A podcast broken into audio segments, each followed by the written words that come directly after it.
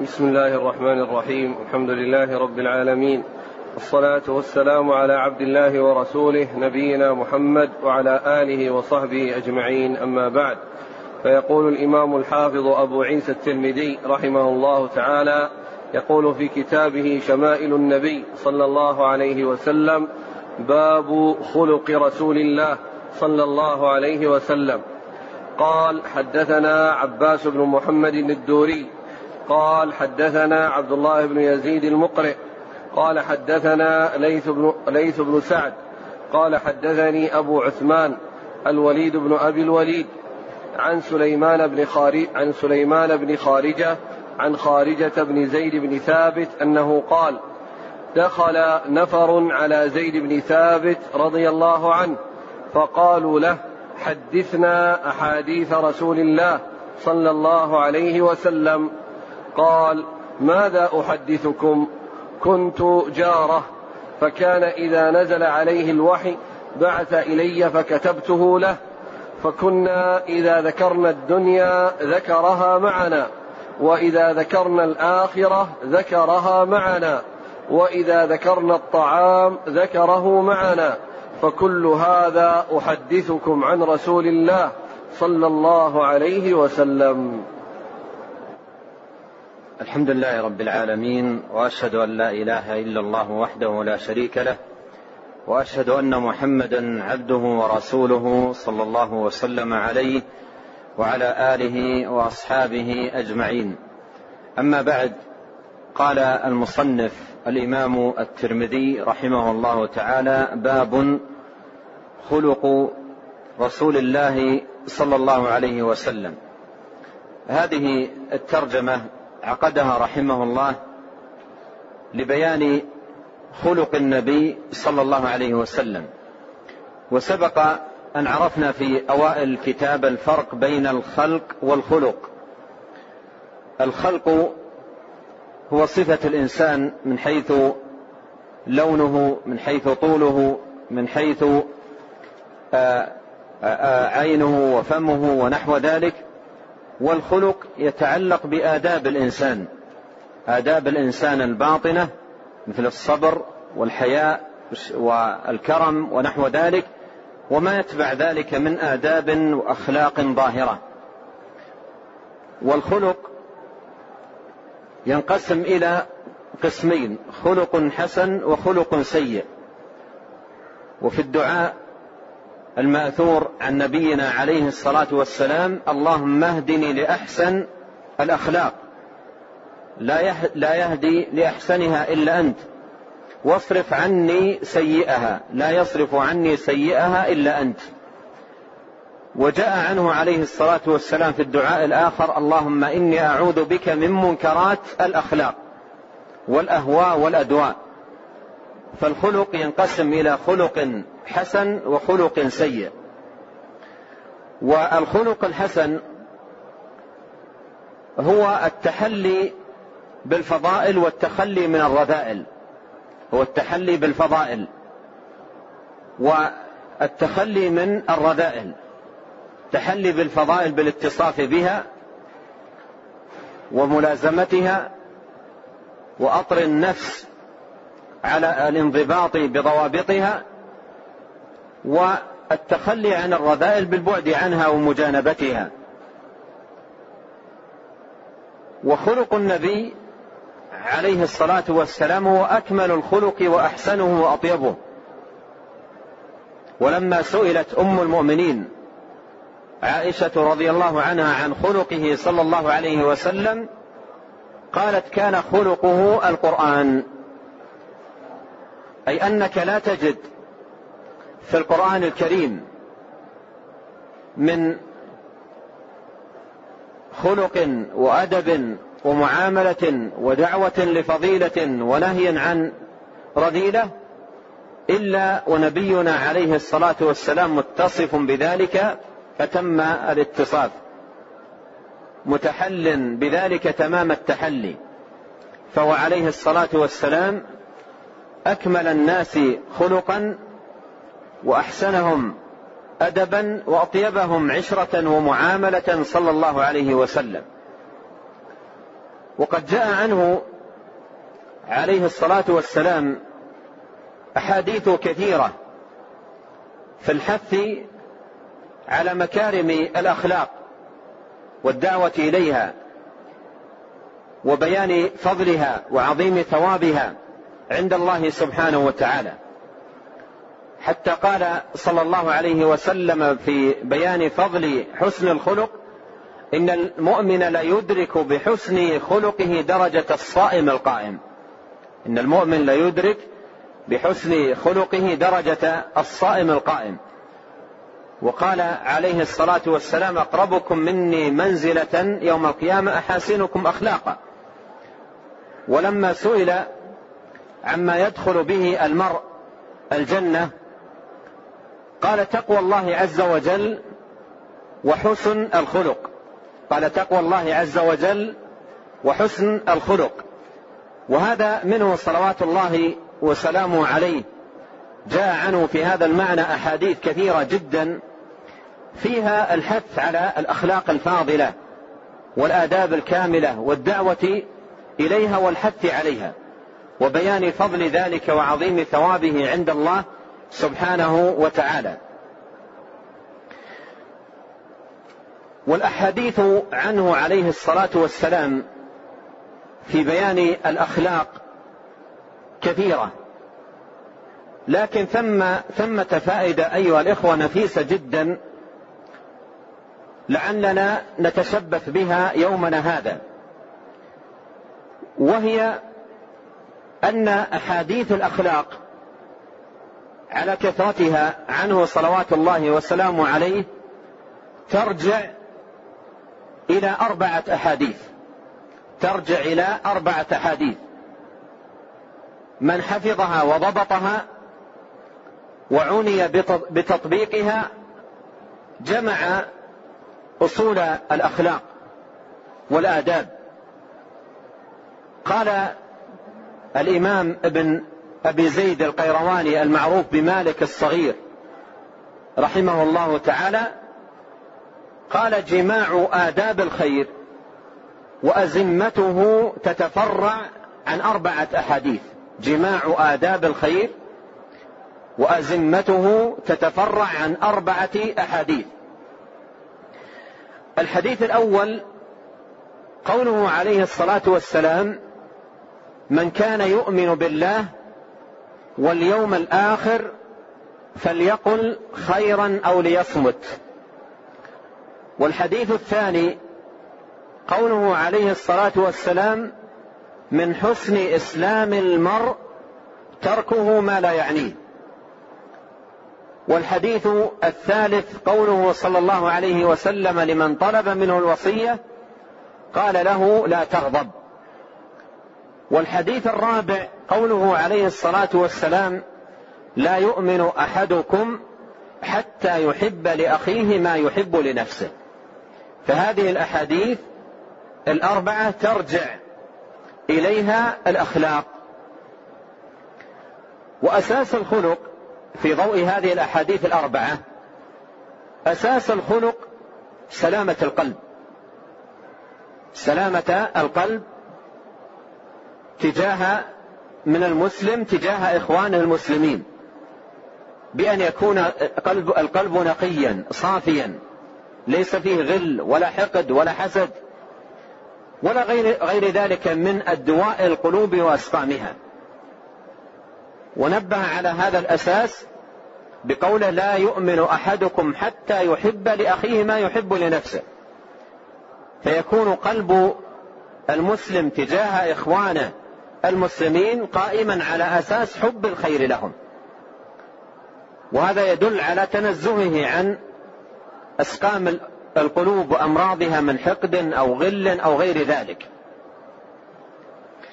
ثم الأمر الثاني الذي يقوم عليه حسن الخلق ضبط اللسان. ومن كان لا يحسن ضبط لسانه لن يكون من أهل حسن الخلق. فهو يقوم على ضبط اللسان والتفكر والتدبر فيما سيقوله والذي يقوله الإنسان أو يفكر أن يقول الإنسان لا يخرج عن أمور ثلاثة.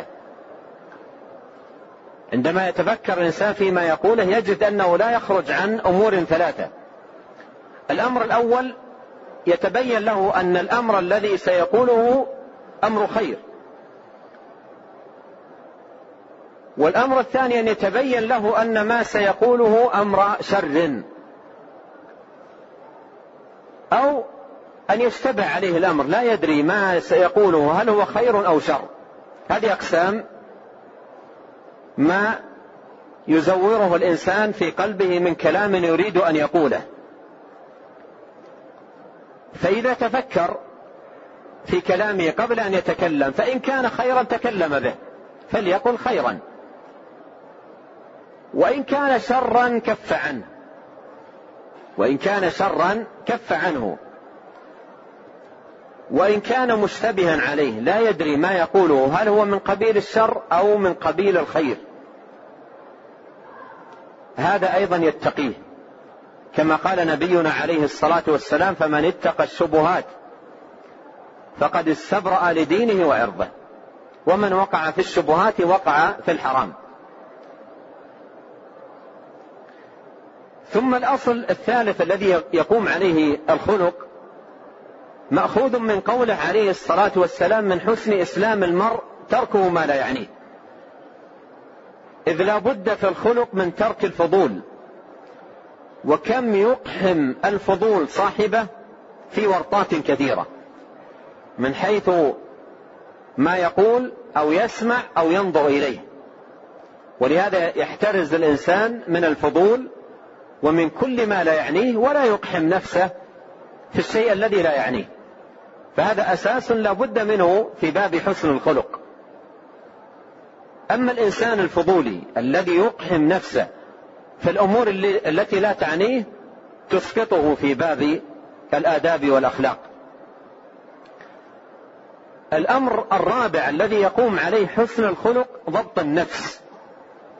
وعدم الانسياق مع انفعالات النفس ورعونتها. وهذا أساس لا بد منه في باب الأخلاق. وإليه أرشد ووجه عليه الصلاة والسلام بقوله لا تغضب. فهذه الأحاديث الأربعة ترجع إليها أحاديث الأخلاق وجميع الأخلاق تتفرع عن هذه الأحاديث الأربعة. قوله عليه الصلاة والسلام من حسن إسلام المرء تركه ما لا يعنيه وقوله صلى الله عليه وسلم لا يؤمن أحدكم حتى يحب لأخيه ما يحب لنفسه وقوله عليه الصلاة والسلام من كان يؤمن بالله واليوم الآخر فليقل خيرا أو ليصمت وقوله عليه الصلاة والسلام لا تغضب. فهذه الأحاديث الأربعة تجمع أحاديث الأخلاق وكلها ترجع إلى هذه الأحاديث الأربعة. وهذه الترجمة المباركة عقدها المصنف رحمه الله لبيان خلق رسول الله صلى الله عليه وسلم. وقبل أن ندخل في أحاديث هذه الترجمة اسوق نقلا عظيما للإمام الخطيب البغدادي رحمه الله تعالى في مقدمة كتابه الجامع لأخلاق الراوي وآداب السامع. وهذا النقل ينبغي أن يكون حاضرا في الأذهان والمسلم يقرأ ويستمع لأحاديث الرسول عليه الصلاة والسلام وشمائله وآدابه. وأن الواجب على المسلم أن لا يكون حظه من هذه الأحاديث مجرد السماع والمعرفة بها بل عليه أن يجاهد نفسه بالتحلي بهذه الأخلاق الكاملة والآداب الرفيعة. قال رحمه الله والواجب أن يكون طلبة الحديث أكمل الناس أدبا. وأشد الخلق تواضعا وأعظمهم وأعظمهم نزاهة وتدينا وأقلهم طيشا وغضبا لدوام قرع أسماعهم بالأخبار المشتملة على محاسن أخلاق رسول الله صلى الله عليه وسلم وآدابه وسيرة السلف الأخيار. من أهل بيته وأصحابه وطرائق المحدثين ومآثر الماضين فياخذ بأجملها وأحسنها ويصدف عن أرذلها وأدونها. فالشاهد أن طالب العلم الذي أكرمه الله سبحانه وتعالى بالجلوس في مجلس حديث رسول الله صلى الله عليه وسلم فيقف عن كثب على أخلاقه وآدابه أن يجاهد نفسه على التحلي بهذه الأخلاق والتأدب بهذه الآداب لا, لا أن يكون حظه من أحاديث رسول الله صلى الله عليه وسلم وأخلاقه وآدابه مجرد السماع. أول حديث ساقه المصنف رحمه الله في هذه الترجمة حديث زيد بن ثابت رضي الله عنه. دخل نفر على زيد بن ثابت رضي الله عنه فقالوا له حدثنا أحاديث رسول الله صلى الله عليه وسلم. حدثنا أحاديث رسول الله صلى الله عليه وسلم. وهذا فيه حرص السلف على سماع حديث رسول الله صلوات الله وسلامه وبركاته عليه. قال ماذا أحدثكم؟ يشير بهذا إلى كثرة ما يحفظ من أحاديث الرسول عليه الصلاة والسلام وشمائله وأخلاقه وآدابه والمروي عنه صلى الله عليه وسلم وما سمعه منه. قال ماذا أحدثكم؟ كنت جارة. كنت جارة. يعني بيتي قريب من بيته. فكان إذا نزل عليه الوحي فكان إذا نزل عليه الوحي بعث إلي فكتبت فكتبته له. قد كان رضي الله عنه كاتب وحي رسول الله صلوات الله وسلامه عليه. قال فكتبته له. وهذا فيه إشارة إلى قربه من النبي عليه الصلاة والسلام من جهة كونه كاتبا للوحي ومن جهة أن داره قريبه من دار النبي صلى الله عليه وسلم. قال ملخصا رضي الله عنه مجالسهم مع رسول الله صلى الله عليه وسلم قال كنا إذا ذكرنا الدنيا ذكرها معنا ذكرها معنا. وهو عليه الصلاة والسلام يذكرها معهم ذكرى من يبين عدم التعلق بالدنيا. والانشغال بها وبيان هوانها عند الله سبحانه وتعالى وأنها لا تساوي عند الله جناح بعوضة. ويضرب لهم في ذلك الأمثال الكثيرة. قال إذا ذكرنا الدنيا ذكرها معنا وإذا ذكرنا الآخرة ذكرها معنا أي يذكرها معهم بالتشويق إليها وبيان أنها الدار وأنها دار القرار وما فيها من الثواب للمحسنين والعقاب للمسيئين. قال وإذا ذكرنا الطعام ذكره معنا. يذكره عليه الصلاة والسلام بذكر آدابه وبيان الاعتدال فيه وبيان أيضا فوائد وخصائص بعض الأطعمة وما فيها من أشفية إلى غير ما إلى غير ذلك مما يروى عنه صلوات الله وسلامه عليه في هذا الباب. ذكر هذا زيد رضي الله عنه إجمالا. ذكر جوابا على سؤال هذا الإجابة المجملة قال فكل هذا أحدثكم عن رسول الله صلى الله عليه وسلم؟ يعني هذا باب واسع وكبير فلخصه له لهم في هذا الإجمال لكن الحديث غير ثابت. الوليد بن ابن أبي الوليد لين الحديث وسليمان بن خارجة مجهول ولهذا ضعف الحديث. نعم. قال حدثنا إسحاق بن موسى قال حدثنا يونس بن بكير عن محمد بن إسحاق عن زياد بن أبي زياد عن محمد بن كعب القرظي عن عمرو بن العاص رضي الله عنه أنه قال كان رسول الله صلى الله عليه وسلم يقبل بوجهه وحديثه على أشر القوم يتألفهم بذلك فكان يقبل بوجهه وحديثه علي حتى ظننت أني خير القوم. فقلت يا رسول الله أنا خير أم أبو بكر؟ فقال أبو بكر. فقلت يا رسول الله أنا خير أم عمر؟ فقال عمر فقلت يا رسول الله أنا خير أم عثمان؟ قال عثمان فلما سألت رسول الله صلى الله عليه وسلم فصدقني فلوددت أني لم أكن سألته. ثم أورد رحمه الله تعالى هذا الحديث عن عمرو بن العاص رضي الله عنه قال كان رسول الله صلى الله عليه وسلم يقبل بوجهه وحديثه على أشر القوم يتألفهم بذلك يتألفهم بذلك. إذا جاء إلى مجلسه من هو فظ غليظ يعرف بسوء المعاملة بالجفوة كان يلقاه عليه الصلاة والسلام بالوجه الطليق بالبشر بالإقبال عليه بوجهه بالمحادثة المحادثة والمعاشرة الطيبة له يلقاه بذلك.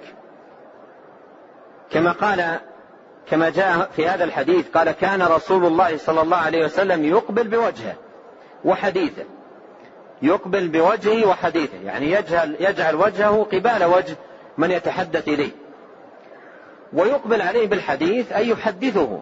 قد يقبل الإنسان بوجهه على شخص ويحدث الآخر لكنه يقبل عليه بوجهه ويقبل عليه صلى الله عليه وسلم بحديثه ولو كان من أشر القوم. يعني ممن يعرفون بالفظاظة بالجفوة بالغلظة بالقسوة ولو كان من شر القوم لماذا؟ قال يتألفهم بذلك. يتألفهم بذلك. ومثل هذه الأخلاق الفاضلة الرفيعة الكاملة هي التي تجذب القلوب الشاردة والنفوس المعرضة وتجعلهم يحبون الخير للأدب الكامل الذي يرونه في أهله. بينما إذا كان من يحمل الخير سيء الخلق سيء المعاملة سيء التصرف مع الناس فهذا يسبب عندهم نفرة عن الخير وإعراضا عنه. قد قال الله عز وجل لنبيه صلى الله عليه وسلم ولو كنت فظا غليظ القلب لانفضوا من حولك فبما رحمة من الله لنت لهم ولو كنت فظا غليظ القلب لانفضوا من حولك. قال يتألفهم بذلك فكان يقبل بوجهه وحديثه عليه. عمرو بن العاص يقول كان النبي صلى الله عليه وسلم إذا لقيته يقبل بوجهه وحديثه علي يعني يلقاني بالبشر ويقبل علي بالحديث بال بالمعاشرة بالملاطفة بالمؤانسة يقبل علي بوجهه وحديثه. حتى ظننت أني خير القوم. يعني من مما أراه من منه عليه الصلاة والسلام من إقبال علي بوجهه وحديثه ظننت أني خير القوم. يعني أفضل أصحاب النبي عليه الصلاة والسلام. قال فقلت يا رسول الله أنا خير أم أبو بكر؟ أنا خير أم أبو بكر؟ وهنا السؤال لماذا اختار رضي الله عنه أبو بكر؟ يعني لماذا لم يقل أنا خير أم طلحة؟ أنا خير أم الزبير؟ لماذا رأسا قال أنا خير أم أبو بكر؟ هذا فيه إشارة إلى أنه متقرر في نفوس الصحابة أجمع. أن خير الناس بعد محمد صلى الله عليه وسلم أبو بكر. هذا متقرر عندهم. وكانوا في زمنه عليه الصلاة والسلام إذا خيروا بين الأصحاب قالوا خيرهم أبو بكر. والنبي صلى الله عليه وسلم يسمع ويقر على ذلك. وجاء عن علي رضي الله عنه أنه قال لا أجد أحدا يفضلني على أبي بكر وعمر إلا جلدته حد المفتري. إلا جلدته حد المفتري. لأنه متقرر عند الصحابة أجمع أن أبا بكر وعمر رضي الله عنهما خير الصحابة وأن خير الصحابة على الإطلاق أبو بكر رضي الله عنه. بل جاء حديث صح عن النبي عليه الصلاة والسلام دل على أن أبا بكر وعمر خير الناس بعد الأنبياء في جميع الأمم ليس في أمة محمد. ليسوا فقط خير أمة محمد عليه الصلاة والسلام بل خير أمم جميع الأنبياء. وأفضل الناس على الإطلاق بعد الأنبياء.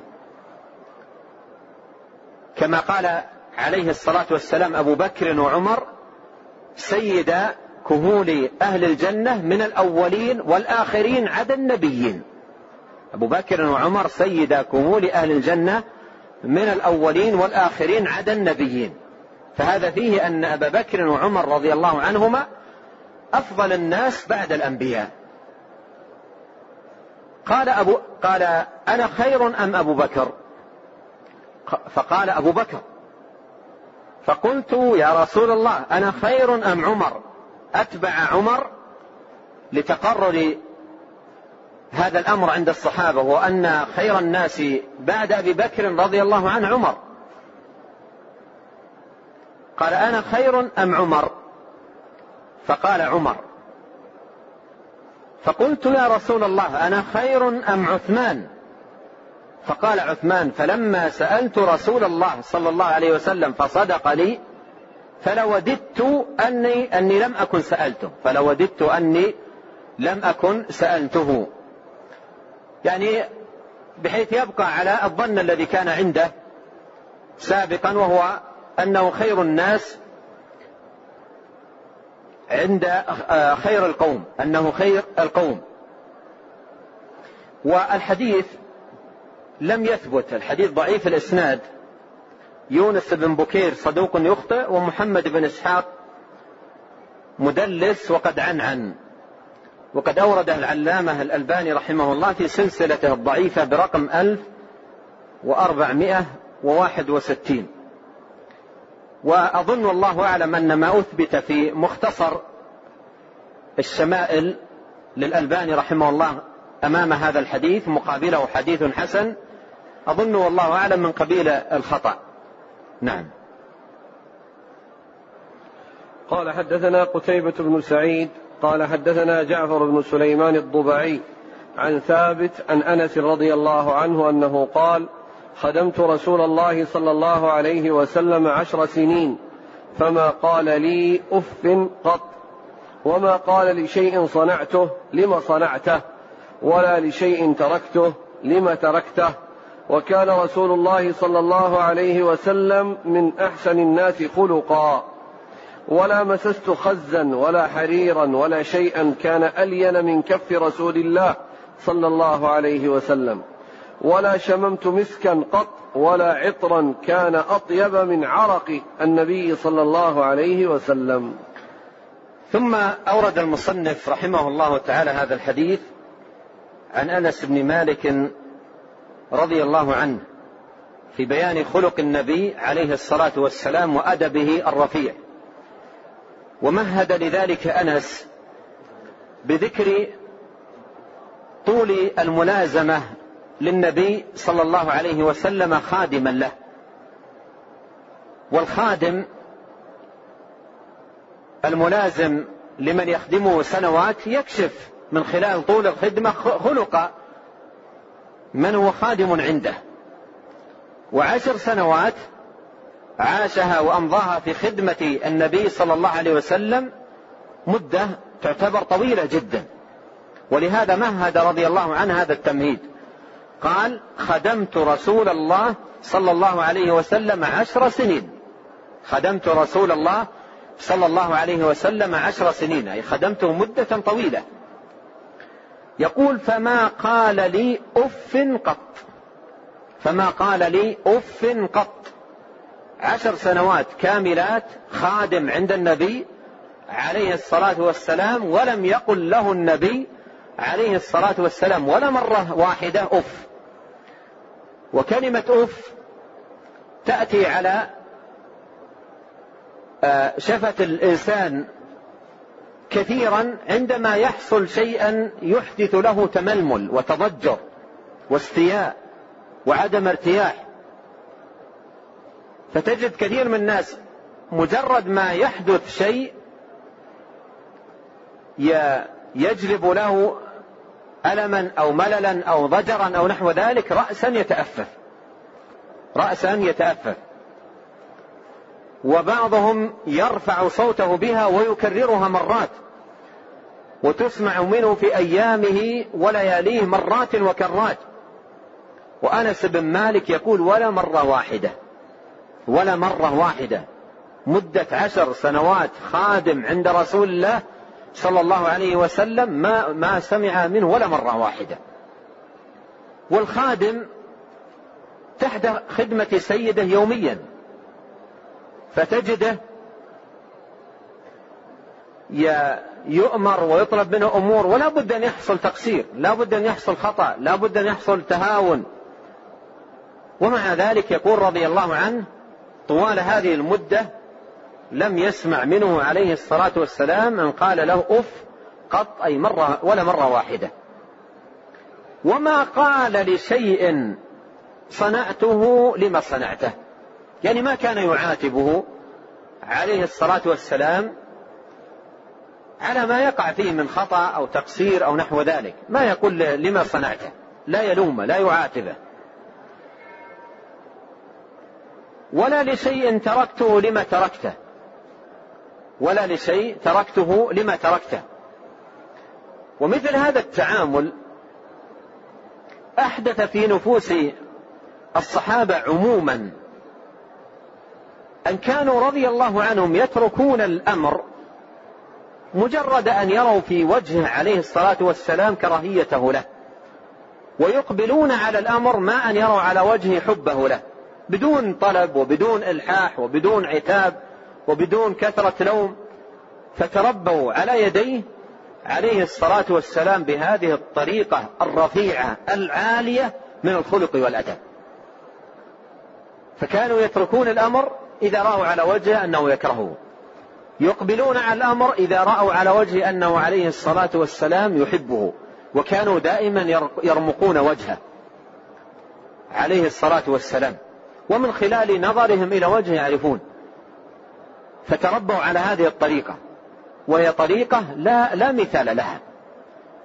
لا مثال لها. وهي دليل على كمال خلق النبي عليه الصلاة والسلام والدرجة الرفيعة التي وصل إليها عليه الصلاة والسلام في الأخلاق بحيث أن من حوله من أصحابه كانوا فقط يمتنعون أو يقبلون على الأمر برؤيتهم لوجهه عليه الصلاة والسلام. بينما كثير من الناس تربوا من عندهم بكثرة الطلب بالإلحاح بالمعاتبة باللوم بالضرب إلى آخره. فهذا مما يبين لنا الخلق العالي الرفيع الذي كان عليه نبينا صلوات الله وسلامه عليه. قال وكان رسول الله صلى الله عليه وسلم من أحسن الناس خلقا. كان من أحسن الناس خلقا. وهذا تعميم بعد تخصيص أو إجمال بعد تفصيل. فكان من أحسن الناس خلقا في أقواله في أفعاله في آدابه في تعاملاته. صلوات الله وسلامه عليه. قال كان من أحسن كان رسول الله صلى الله عليه وسلم من أحسن الناس خلقا. قال ولا مسست ولا مسست خزا. الخز نوع من القماش مكون من حرير وغيره. مكون من حرير حرير مخلوط بغيره. يقول ما مسست خزا ولا حريرا يعني الحرير الخالص وهو معروف بلينة. ما مسست خزا ولا حريرا ولا شيئا يعني لينا. ولا شيئا كان الين من كف رسول الله صلى الله عليه وسلم. فكانت عليه الصلاة والسلام كفه لينة. صلوات الله وسلامه عليه. قال ولا شممت مسكا قط ولا عطرا كان أطيب من عرق النبي عليه الصلاة والسلام. فكان عرق عرقه عليه الصلاة والسلام طيب الرائحة. صلوات الله وسلامه عليه. فهذا الحديث يرويه أنس خادم النبي عليه الصلاة والسلام الذي لازم خدمة النبي عليه الصلاة والسلام عشر سنوات. نعم. قال حدثنا قتيبة بن سعيد وأحمد بن عبدة هو الضبي. المعنى واحد. قال حدثنا حماد بن زيد عن سلم العلوي عن أنس بن مالك رضي الله عنه عن رسول الله صلى الله عليه وعلى آله وسلم أنه كان عنده رجل به أثر صفرة. قال وكان رسول الله صلى الله عليه وسلم لا يكاد يواجه أحدا بشيء يكرهه. فلما قام قال للقوم لو قلتم له يدع هذه الصفرة. ثم أورد رحمه الله تعالى هذا الحديث عن أنس بن مالك رضي الله عنه في بيان خلق النبي عليه الصلاة والسلام. قال عن رسول الله صلى الله عليه وسلم أنه كان عنده رجل كان عند النبي صلى الله عليه وسلم رجل.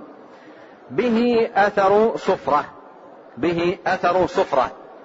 والصفرة تكون من الزعفران أو غيره توضع على الثياب أو على مواضع من البدن للزينة وهي من طيب النساء وهي من طيب النساء.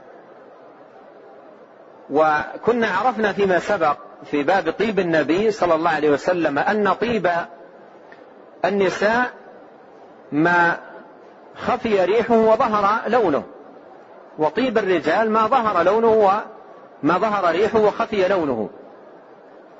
فرأى عليه الصلاة والسلام عليه صفرة وهي من طيب النساء وهي من طيب النساء. فقال وكان لا يكاد يواجه أحدا بشيء. لا يكاد يواجه أحدا بشيء يكرهه. قوله لا يكاد يعني غالب. طريقته في هذا الباب لا يكاد يواجه أحدا بشيء.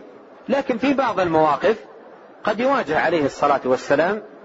لكن الغالب الأعم أنه صلى الله عليه وسلم لا يكاد يواجه أحدا بشيء يكرهه.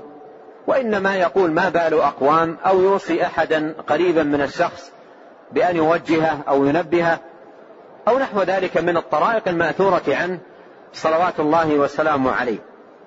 فلما قام قال للقوم لو قلتم له يدع هذه الصفرة. لو قلتم له يدع هذه الصفرة. فلم يواجهه عليه الصلاة والسلام بذلك وإنما أمر بعض القوم أن ينبهوه على ذلك. وأحيانا عليه الصلاة والسلام يواجه مثل ما جاء في حديث عبد الله بن عمرو رضي الله عنهما. قال رأى النبي صلى الله عليه وسلم علي ثوبين معصفرين. فقال عليه الصلاة والسلام انزع انزعهما فإنهما لباس من لا خلق له أو كما جاء عنه صلوات الله وسلامه عليه. فأحيانا يكون يواجه لكن في الغالب لا يواجه مثل ما جاء في هذا الحديث. وسند الحديث ضعيف سلم العلوي ضعيف فالحديث ليس ثابت الإسناد. نعم. قال حدثنا محمد بن بشار قال حدثنا محمد بن جعفر قال حدثنا شعبة عن أبي إسحاق عن, عن أبي عبد الله الجدلي واسمه عبد بن عبد عن عائشة رضي الله عنها أنها قالت لم يكن رسول الله صلى الله عليه وسلم فاحشا ولا متفحشا ولا صخابا في الأسواق ولا يجزي بالسيئة السيئة ولكن يعفو ويصفح. ثم أورد رحمه الله تعالى هذا الحديث عن أم المؤمنين عائشة رضي الله عنها أنها قالت لم يكن رسول الله صلى الله عليه وسلم فاحشا ولا متفحشا. لم يكن صلى الله عليه وسلم فاحشا ولا متفحشا. يعني لم يكن الفحش من هديه ولا من خلقه عليه الصلاة والسلام. لا في الأقوال ولا في الأفعال. لا في أقواله ليس فاحشا أي في أقواله ولا متفحشا أي في أفعاله. صلوات الله وسلامه عليه. فلم يكن الفحش من صفته ولا من خلقه. والفحش هو ما فسد من الأخلاق ومن التعاملات والأقوال. قال لم يكن صلى الله عليه وسلم فاحشا ولا متفحشا. ولا صخابا في الأسواق. ولا صخابا في الأسواق. الصخاب هو الذي يرفع صوته. الذي يرفع صوته ويلعلع بصوت عالي. فلم يكن عليه الصلاة والسلام صخابا في الأسواق. والله سبحانه وتعالى يقول واقصد في مشيك واغضض من صوتك. إن أنكر الأصوات لصوت الحمير. فكان عليه الصلاة والسلام لم يكن فاحشا ولا متفحشا ولا صخابا في الأسواق ولا يجزي بالسيئة السيئة ولا يجزي بالسيئة السيئة. يعني إذا أساء إليه أحد لا يجزيه مقابل سيئته سيئة مماثلة لها. مع أن مجازاه السيء بسيئة مماثلة لسيئته مباح. قال الله تعالى وجزاء سيئة سيئة مثلها. وجزاء سيئة سيئة مثلها. فهذا مباح. يعني إذا كسر سن الإنسان جاز له أن يطالب بأن أن يكسر سنه. فقع عينه جاز له أن يطالب بفقع عينه. إلى آخره. هذا مباح. لكن هناك ما هو أكمل منه. والذي كان يفعله عليه الصلاة والسلام العفو والصفح. وإن عاقبتم فعاقبوا بمثل ما عوقبتم به ولئن صبرتم لهو خير للصابرين. فالمعاقبة بالمثل ومجازاة السيئة بالمثل هذا مباح. لكن أفضل من ذلك وأرفع وأعلى العفو والصفح. وقد قال الله سبحانه في القرآن وجزاء سيئة سيئة مثلها فمن عفا وأصلح فأجره على الله إنه لا يحب الظالمون إنه لا يحب الظالمين. هذه الآية كما ذكر أهل العلم جمعت مراتب العقوبات وأنها على ثلاثة مراتب. جمعت مراتب العقوبات وأنها على ثلاثة مراتب. المرتبة الأولى المجازات بالمثل وهذا مباح. المجازات بالمثل وهذا مباح ويسمى العدل. والمرتبة الثانية وتسمى الفضل وهي العفو والصفح فمن عفا وأصلح. وهذه تسمى الفضل. والمرتبة الثالثة الظلم. ولهذا ختم الله الآية بقول إنه لا يحب الظالمين بمعنى أن يعاقب المسيء بأزيد. لا يعاقب بالمثل بل يعاقبه بأزيد من ذلك في في فيعتدي عليه ويظلمه. ولهذا مراتب العقوبات ثلاث عدل وفضل وظلم. عدل وفضل وظلم. وكلها جمعت في هذه الآية. وجزاء سيئة سيئة مثلها هذا العدل. فمن عفا وأصلح فأجره على الله هذا الفضل. إنه لا يحب الظالمين هذا الظلم. نعم. قال ولكن يعفو ويصفح. نعم. قال حدثنا هارون بن إسحاق الهمداني.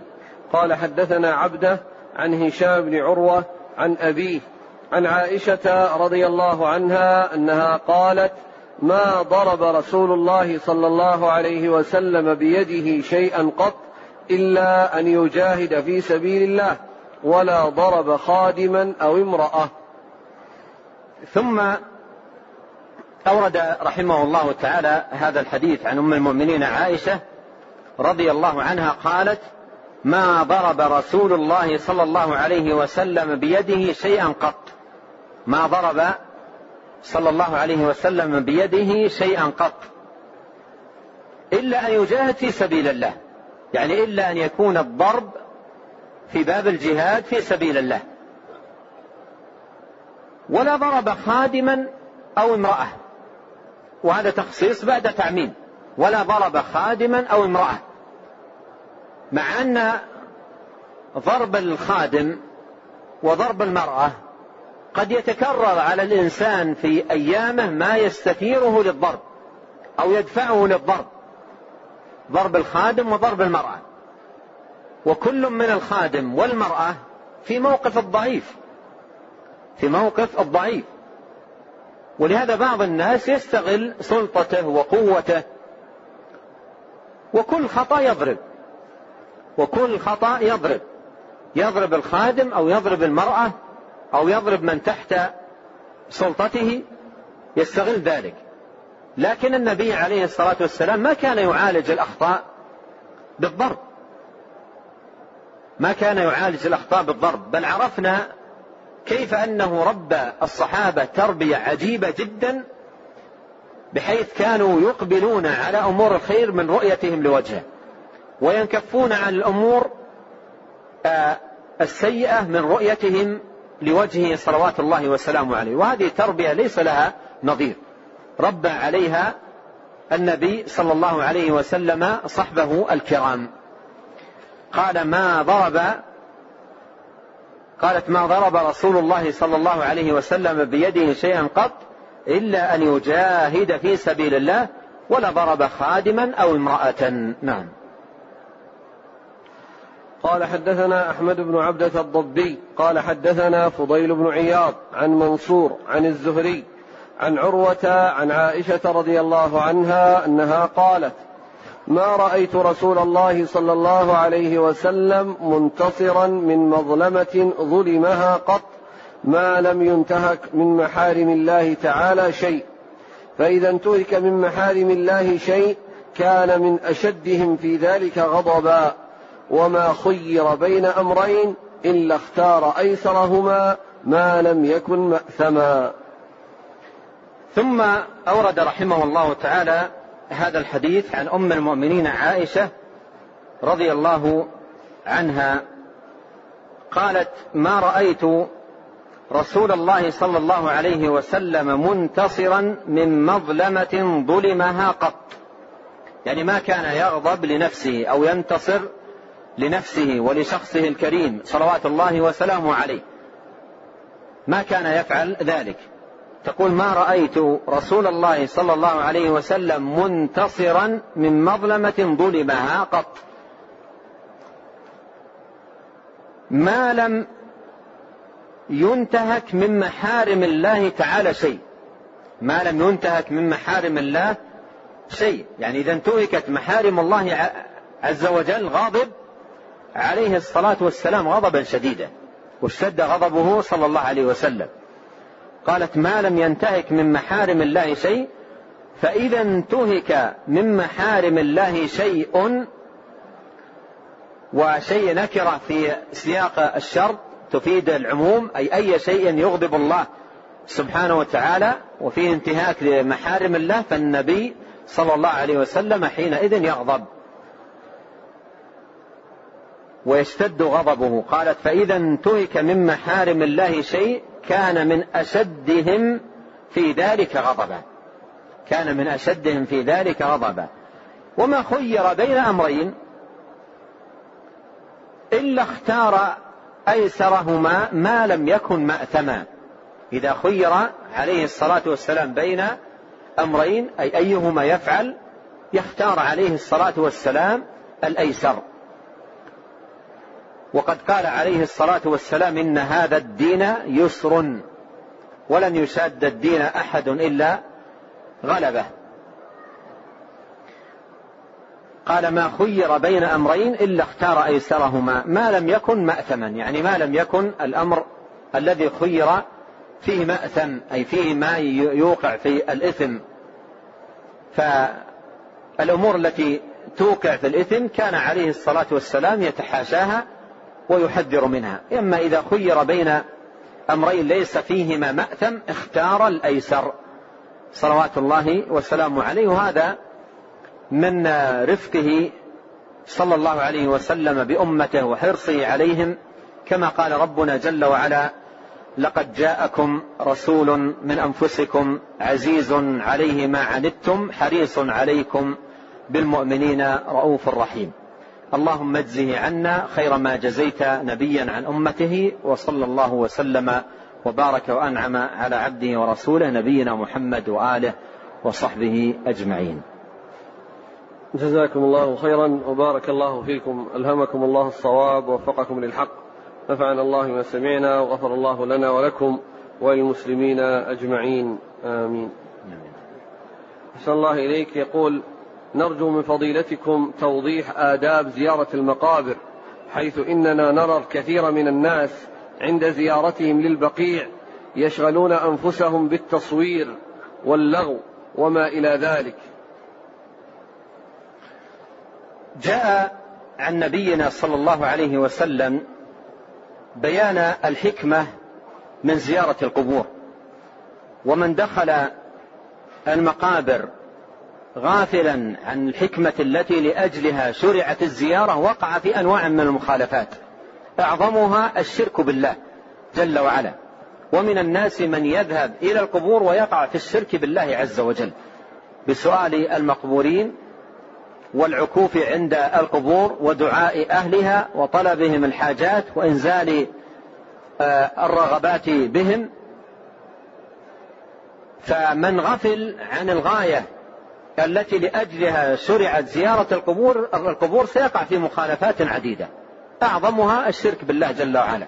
ثم بعد ذلك البدع. وما أكثرها تفعل عند المقابر.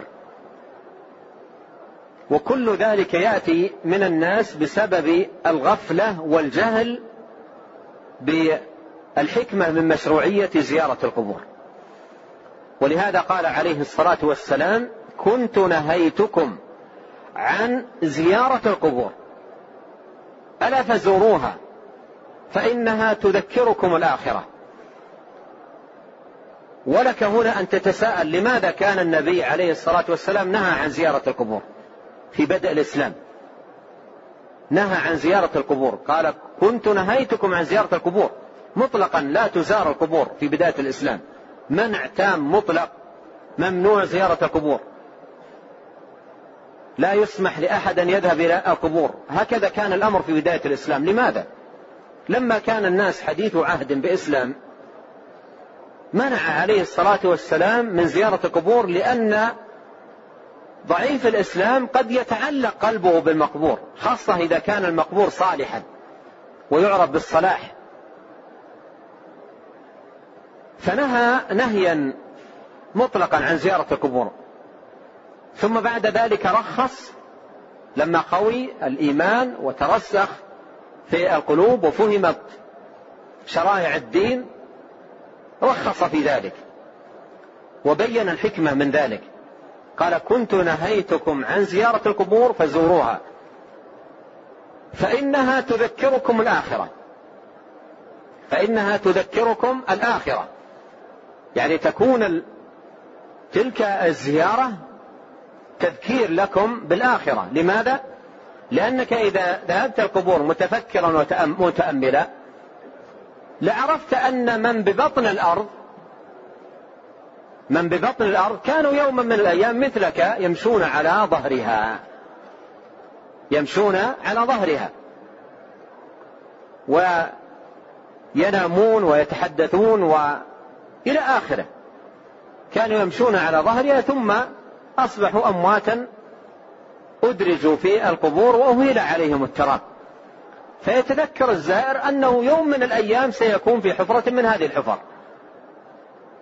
طال الزمان أو قصر. طال الزمان أو قصر. ومن لطائف ما يذكر وهذه سمعتها من أحد المؤذنين في المسجد النبوي يقول كنا خارجين من المقابر دفنا شخصا في صلاة العصر. ونحن نمشي مررنا بقبر قبر خالي ليس في أحد. ما حفر حديثا. يقول فالتفت إليه صاحبي وقال ما شاء الله وسيع القبر يحب صاحبه. قال القبر وسيع. يا حظ صاحبه. يقول سبحان الله فتوفاها الله ودفن فيه بعد صلاة المغرب في نفس القبر. يقول توفاها الله عز وجل ودفن في القبر في نفس القبر بعد صلاة المغرب. فقد تدخل المقبرة وتخرج منها وتظن أنك ستعيش على الأرض عشرين سنة ثلاثين سنة أربعين سنة. وما تدري ربما أنك بعد الفرض القادم أنت الذي يصلى عليك. وأنت الذي تدفن وتدرج في هذه القبور. فزيارة القبور يذكر بالآخرة يذكر بالآخرة. والقبر أول منازل الآخرة. القبر أول منازل الآخرة. والقبر إما روضة من رياض الجنة لصاحبه أو حفرة من حفر النيران. فلأجل هذا شرعت زيارة القبور. قال فإنها تذكركم الآخرة. والأمر الثاني الذي شرعت لأجل زيارة القبور أن يدعو للمقبورين. الصحابة رضي الله عنهم سألوا النبي صلى الله عليه وسلم ماذا يقولون عند زيارة القبور؟ قال تقولون اللهم تقولون السلام عليكم أهل الديار من المؤمنين والمسلمين أنتم السابقون ونحن إن شاء الله بكم لاحقون نسأل الله لنا ولكم العافية. بعض الناس يذهب إلى القبور ولا يعرف هذه السنة. ولهذا تجد يقف عند القبور ثم يلتفت إلى صاحبه ويقول الفاتحة. ويبدأ هو صاحب يقرأ الفاتحة. من أمرك؟ من أمرك أن تقرأ الفاتحة؟ الصحابة رضي الله عنهم سألوا النبي عليه الصلاة والسلام وقالوا ماذا نقول؟ ما قال لهم اقرأوا الفاتحة. ولو كان قراءة الفاتحة أمرا يندب إليه لأمرهم به عليه الصلاة والسلام. أليس هو الناصح الأمين؟ قالوا ماذا نقول؟ ما قال اقرأوا الفاتحة. ولا يوجد عنه صلى الله عليه وسلم لا حديث صحيح ولا ضعيف. مع أن الضعيف لا يحتج به في مشروعية قراءة الفاتحة عند زيارة القبور. وإنما هذا شيء أحدثه الناس.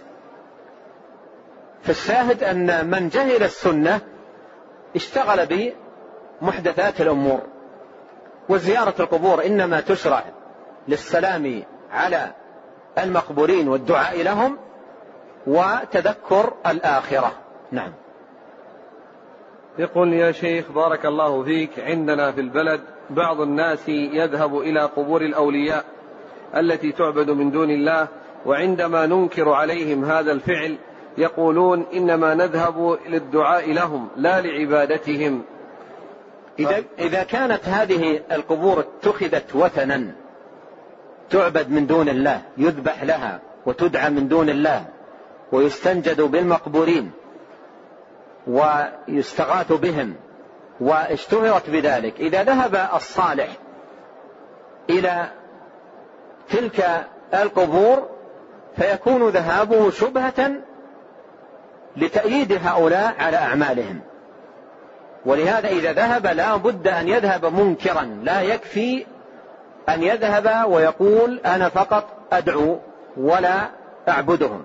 لا يكفي. إذا كانت تلك الأماكن تقصد للعبادة فلا بد أن يذهب منكرا على أهل تلك الأماكن وإلا كان ذهابه أشبه ما يكون بالتأييد لهم على فعالهم. أحسن الله إليك. يقول أنا إنسان سريع الغضب عصبي ولا أستطيع أن أتمالك نفسي وحاولت بشتى الطرق أن أقضي على هذا المرض ولم أستطع. فهل هذا من سيء الخلق؟ وبماذا تنصحني؟ هذه المحاولة التي عندك هي من أمارات الخير. من أمارات الخير. يعني إنكارك لهذا العمل أو هذا الوصف الذي فيك ومجاهدة نفسك على التخلي منه هذا من أمارات الخير. وقد قال عليه الصلاة والسلام إنما العلم بالتعلم وإنما الحلم بالتحلم ومن يتحرى الخير يعطى ومن, ومن يتوقى الشر يوقى. فالذي أنصح به هذا السائل أن يمضي مجاهدا نفسه وأن يتذكر قول النبي صلى الله عليه وسلم للرجل الذي قال للنبي صلى الله عليه وسلم أوصني قال لا تغضب. وجاء في بعض روايات هذا الحديث أن الرجل قال فتفكرت في الحديث فعلمت أن الغضب جماع الشر. فعلمت أن الغضب جماع الشر. النبي صلى الله عليه وسلم قال أوصني يعني أعطيني وصية جامعة. فقال لا تغضب فقط. ما أوصى بشيء آخر. يقول فتأملت في وصيته لأنه ردد مرارا. يقول للنبي صلى الله عليه وسلم أوصني والنبي صلى الله عليه وسلم يقول لا تغضب. يقول فتأملت فعلمت أن الغضب جماع الشر. جماع الشر. فالمسلم يتفكر في هذه الوصية العظيمة الجامعة التي هي معدودة في جوامع كلم النبي عليه الصلاة والسلام. وعرفنا أن جوامع الأخلاق قبل قليل ترجع إلى أربعة أحاديث منها هذا الحديث. حديث لا تغضب والإنسان الذي آه، سريع الغضب وينساق مع غضبه لن يكون يوما من أهل الخلق الحسن ما دام بهذه الصفة. ما دام بهذه الصفة. والذي يوجه إليه من كان سريع الغضب أمورا ثلاثة. أمورا ثلاثة. يحرص عليها حرصا شديدا وقت غضبه. فيها الش... فيها الشفاء بإذن الله سبحانه وتعالى. الأمر الأول أن يبادر فورا إلى التعوذ بالله من الشيطان الرجيم. عندما يغضب يقول أعوذ بالله من الشيطان الرجيم لأن الشيطان يحضر الإنسان عند غضبه. ويدفعه إلى سيء القول وسيء الفعل. فعليه عندما يغضب أن يبادر ويسارع إلى التعوذ بالله من الشيطان الرجيم. وقد استبد رجلان عند النبي صلى الله عليه وسلم واشتد بأحدهما الغضب فقال النبي صلى الله عليه وسلم إني لأعلم كلمة لو قالها لذهب عنه ما يجد. لو قال أعوذ بالله من الشيطان الرجيم. لو قال أعوذ بالله من الشيطان الرجيم. فهذه النقطة الأولى. النقطة الثانية عليه وقت الغضب أن يمتنع عن الحديث ويحرص ألا يخرج من فمه ولا كلمة واحدة. وقت فورة الغضب يمنع نفسه من الحديث منعا تاما. الكلمة تريد أن تخرج يحبسها في صدره ويخزنها ولا يسمح لها بالخروج. ولهذا قال عليه الصلاة والسلام إذا غضب أحدكم فليسكت. إذا غضب أحدكم فليسكت. يعني ليمتنع عن الحديث وقت الغضب. لأن الحديث وقت الغضب سيكون غير منضبط. الأمر الثالث أن يمنع نفسه وقت الغضب من مباشرة أي فعل. لا يفعل شيء. لا يفعل شيء. لا بيده ولا بقدمه ولا بأي شيء من جسمه. يمتنع من أي فعل وقت الغضب. ووقت الغضب بحسب الناس. يعني بعضهم قد تكون فورة الغضب دقيقة. بعضهم دقيقتين. بعضهم خمس دقائق. يعني ما تطول جدا. فالفترة القليلة هذه يمسك نفسه كما قلت أولا يمنع نفسه من الحديث لا يخرج من فمه أي كلمة وأيضا يمنع نفسه هو الأمر الثالث من الفعل. لا يفعل شيء. وهذا مستفاد من قوله عليه الصلاة والسلام إذا غضب أحدكم وهو قائم فليجلس. فإن سكن غضبه وإلا فليضطجع. وإلا فليضطجع. لماذا؟ لأنك إذا جلست تهدأ ومن جهة أخرى تتباعد عن من أغضبك. لكن لو بقيت قائم وأنت غضبان ومن أغضبك أمامك تجد يدك تلقائيا ضربت وجهه. بينما إذا جلست هدأ الغضب وصرت بعيد عنه. حتى لو تريد تضرب اليد بعيدة عنه. وإن سكن الغضب بالجلوس وإلا فليضطجع. وإذا لم يتعود الإنسان من الشيطان يأتي وهو مضطجع يقول له هذه المراجل؟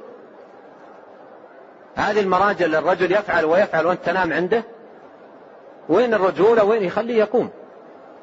ولهذا على الترتيب تعوذ بالله من الشيطان الرجيم حتى لا يحضر يمنع نفسه بعد ذلك من الحديث أيا كان ويمنع نفسه من الفعل. وهذه الطريقة إذا روض الإنسان نفسه عليها فإنه بإذن الله سبحانه وتعالى يوفق. نعم. يقول شيخنا بارك الله فيكم من المعتاد عند كثير من الناس أثناء تلاوة القرآن التمايل يمينا ويسارا أو إلى الأمام والخلف. فهل في هذا شيء؟ لا نعلم له أصل في سنة النبي صلى الله عليه وسلم ولا من فعل الصحابة رضي الله عنهم. ولا من فعل الصحابة. فالاهتزاز يمينا وشمالا أو إلى الأمام وإلى الوراء هذا لا نعلم له أصلا. وقد قال عليه الصلاة والسلام خير الهدي هدي محمد صلى الله عليه وسلم. أحسن الله إليك. يقول ما بعض أهل العلم أشار إشارة لما أحقق فيها قالوا إن هذه يعني جاءت من بعض الأعاجم مأخوذة من بعض الديانات السابقة في الأذكار في الأذكار التي يفعلونها يحدثون هذا التمايل. فبعض الأعاجم أخذها من هؤلاء وانتشرت عن طريقهم في في بعض الناس. أما السنة لا يعرف. في هدي عليه الصلاة والسلام ولا في هدي أصحابه مثل هذا الاهتزاز والتمايل. أحسن الله إليك. يقول ما حكم استعمال جهاز شحن الجوال في المسجد علما بأن المدة قصيرة؟ هذا ال ال الكهرباء التي في المسجد هي خاصة به خاصة بالمسجد ومصالح المسجد وأعماله. أما أمور الإنسان الخاصة مثل شحن الجوال أو غيره فالكهرباء التي في المسجد ليست إلا فيما يخص أعمال المسجد. ولهذا الذي يظهر الله أعلم عدم جواز ذلك أو أو أقل أحواله كراهية ذلك. فهذه أمور خاصة بالمسجد فلا تستعمل إلا فيما هو من مصلحة المسجد وأعماله. ونكتفي بهذا والله أعلم وصلى الله وسلم على عبده ورسوله نبينا محمد وآله وصحبه أجمعين. جزاكم الله خيرا. سبحانك اللهم وبحمدك أشهد أن لا إله إلا أنت